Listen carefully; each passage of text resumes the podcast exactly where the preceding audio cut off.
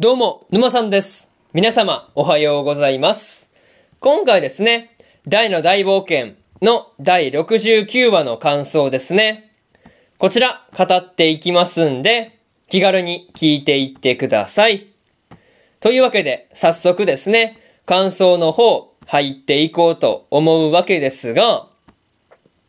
まずは、一つ目ですね、力なき正義は無力というところで、本気を出したアルビナスにですね、やられそうになったっていうところで、まあ、ようやくマームが戦う決意をしたわけなんですが、まあ、そこでアバン先生の力なき正義は無力っていう言葉がですね、マームの背中を押すっていう風には思わなかったですね。そう。まあ、とはいえ、その言葉があったからこそ、マームがですね、自分にも守るべき人たちがいるんだっていうことを思い出せた、思い出せたっていうところを思うと、まあ、やっぱりアバン先生はですね、精神的にこうみんなの大きな支えになっているなっていうことを感じましたね。まあ、それと、アルビナスがですね、本来なら両手で放つベギラゴンをですね、こう片手に収束させて、サウザンドボールとして放っているっていうところがですね、こう圧倒的な強さっていうところを表しているように思えたところでまあ、ありますね。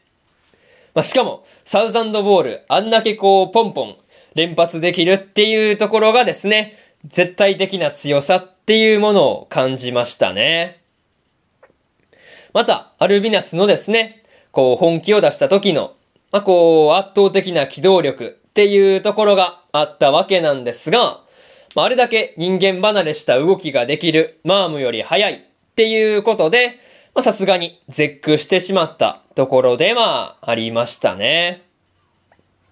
まあ、そういうところで、まず、一つ目の感想である、力なき正義は無力というところ、終わっておきます。でですね、次、二つ目の感想に入っていくんですが、それぞれの思いというところで、マームが仲間たちを守るっていう思いで拳を振るっていたわけなんですが、まあ、こう、アルビナスのですね、ハドラーに生きていてほしいっていう思いも同じくらいに強かったっていうところで、まあ、正直ね、どっちにも負けてほしくなかったなっていう風に思ってしまう感じでした。まあ、そんなアルビナス相手にですね、マームもアムドをしてですね、対抗していたわけなんですが、まあ、こう、アムドしたことでですね、これで、こう、まあ、サウザンドボールのダメージをだいぶ軽減できるようになっているっていうところはですね、なかなか大きいなと感じたところでした。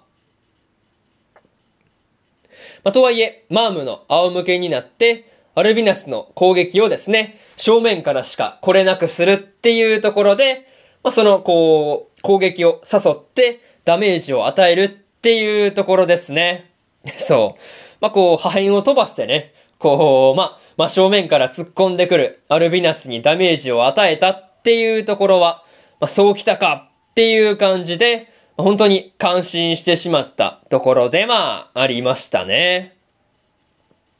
まあでも、マームがですね、とどめとして使った猛虎破砕剣もですね、本当にオリハルコンをこう砕いてしまうっていうくらいの威力だったっていうところもですね、こう、まあ、なんていうかね、奥義というだけあって、凄まじい威力だなっていう風に思ったところで、まあ、ありましたね。まあ、そういうところで、二つ目の感想である、それぞれの思いというところ、終わっておきます。でですね、次、三つ目の感想に入っていくんですが、思いを確かめにというところで、アルビナスを倒したマームがですね、ヒュンケルに背中を押されて、ポップの元に向かっていたわけなんですが、まあ、ヒュンケルのマームに幸せになってほしいっていう風に思っているところがですね、まあ、すごく印象的なシーンではありましたね。まあ、それと、マームがですね、ポップのことを危なっかしいところがあるっていう風に思っていたわけなんですが、まあそういう風にマームから思われているから、ポップがこう頑張って強くなろうとしていたんだっていうことに気づいたっていうところはですね、こう、マームの中でもね、大きな進歩だったんじゃないかなっていう風に思いましたね。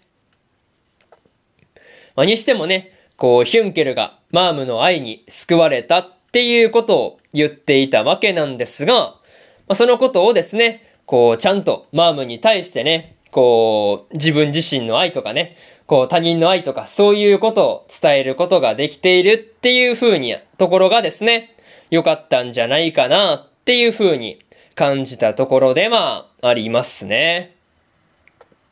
やっぱりこのあたりのやりとりからは、まあ、ヒュンケルがですね、マームに自分自身の幸せっていうことをですね、考えてほしいっていう風に思っているところがですね、まあ、すごくよく伝わってくるなっていうところで、本当にいいシーンだなっていうことをですね、改めて思わされるようなところでまあ、ありましたね。まあ、そういうところで、三つ目の感想である、思いを確かめに、というところ、終わっておきます。でですね、最後にというパートに入っていくんですが、今回はマームとアルビナスの戦いがですね、無事に決着していたわけなんですが、まあ、それぞれの思いっていうところが、お互いにね、愛であるっていうところも、なんとも泣かせてくれるじゃないかっていう感じでしたね。また、ヒュンケルもですね、ヒムをブラッディスクライドで、まあ、こう、倒してしまったわけなんですが、まあ、これで、親衛騎団はですね、シグマしか残っていない状態になったっていうところもですね、少し寂しい気持ちになるところでした。まあ、それと、ヒュンケルに背中を押されたマームがですね、ポップの元に行って何を伝えるのかっていうところは気になるところでまあ、ありますね。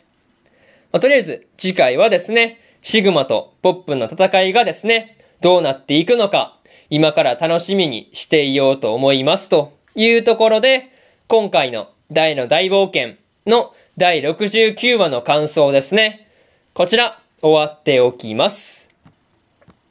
でですね、今までにも第1話から第68話の感想はですね、それぞれ過去の放送で語ってますんで、よかったら過去の放送も合わせて聞いてみてくださいという話と、今日はですね、他にも3本更新しておりまして、週末のハーレムの第6話の感想と、ジョジョの奇妙な冒険、ストーンオーシャンの6話の感想と、現実主義勇者の王国再建記の19話の感想ですね。この3本更新してますんで、よかったらこっちの3本も合わせて聞いてみてくださいという話と、明日はですね、ありふれた職業で世界最強の2期の5話の感想と、そのビスクドールは恋をするの6話の感想、そしてですね、東京24区の6話の感想ですね。この3本更新しますんで、よかったら明日もラジオの方聞きに来てもらえるとものすごく嬉しいですというところで、本日4本目のラジオの方終わっておきます。以上、沼さんでした。それでは次回の放送でお会いしましょう。それじゃあまたね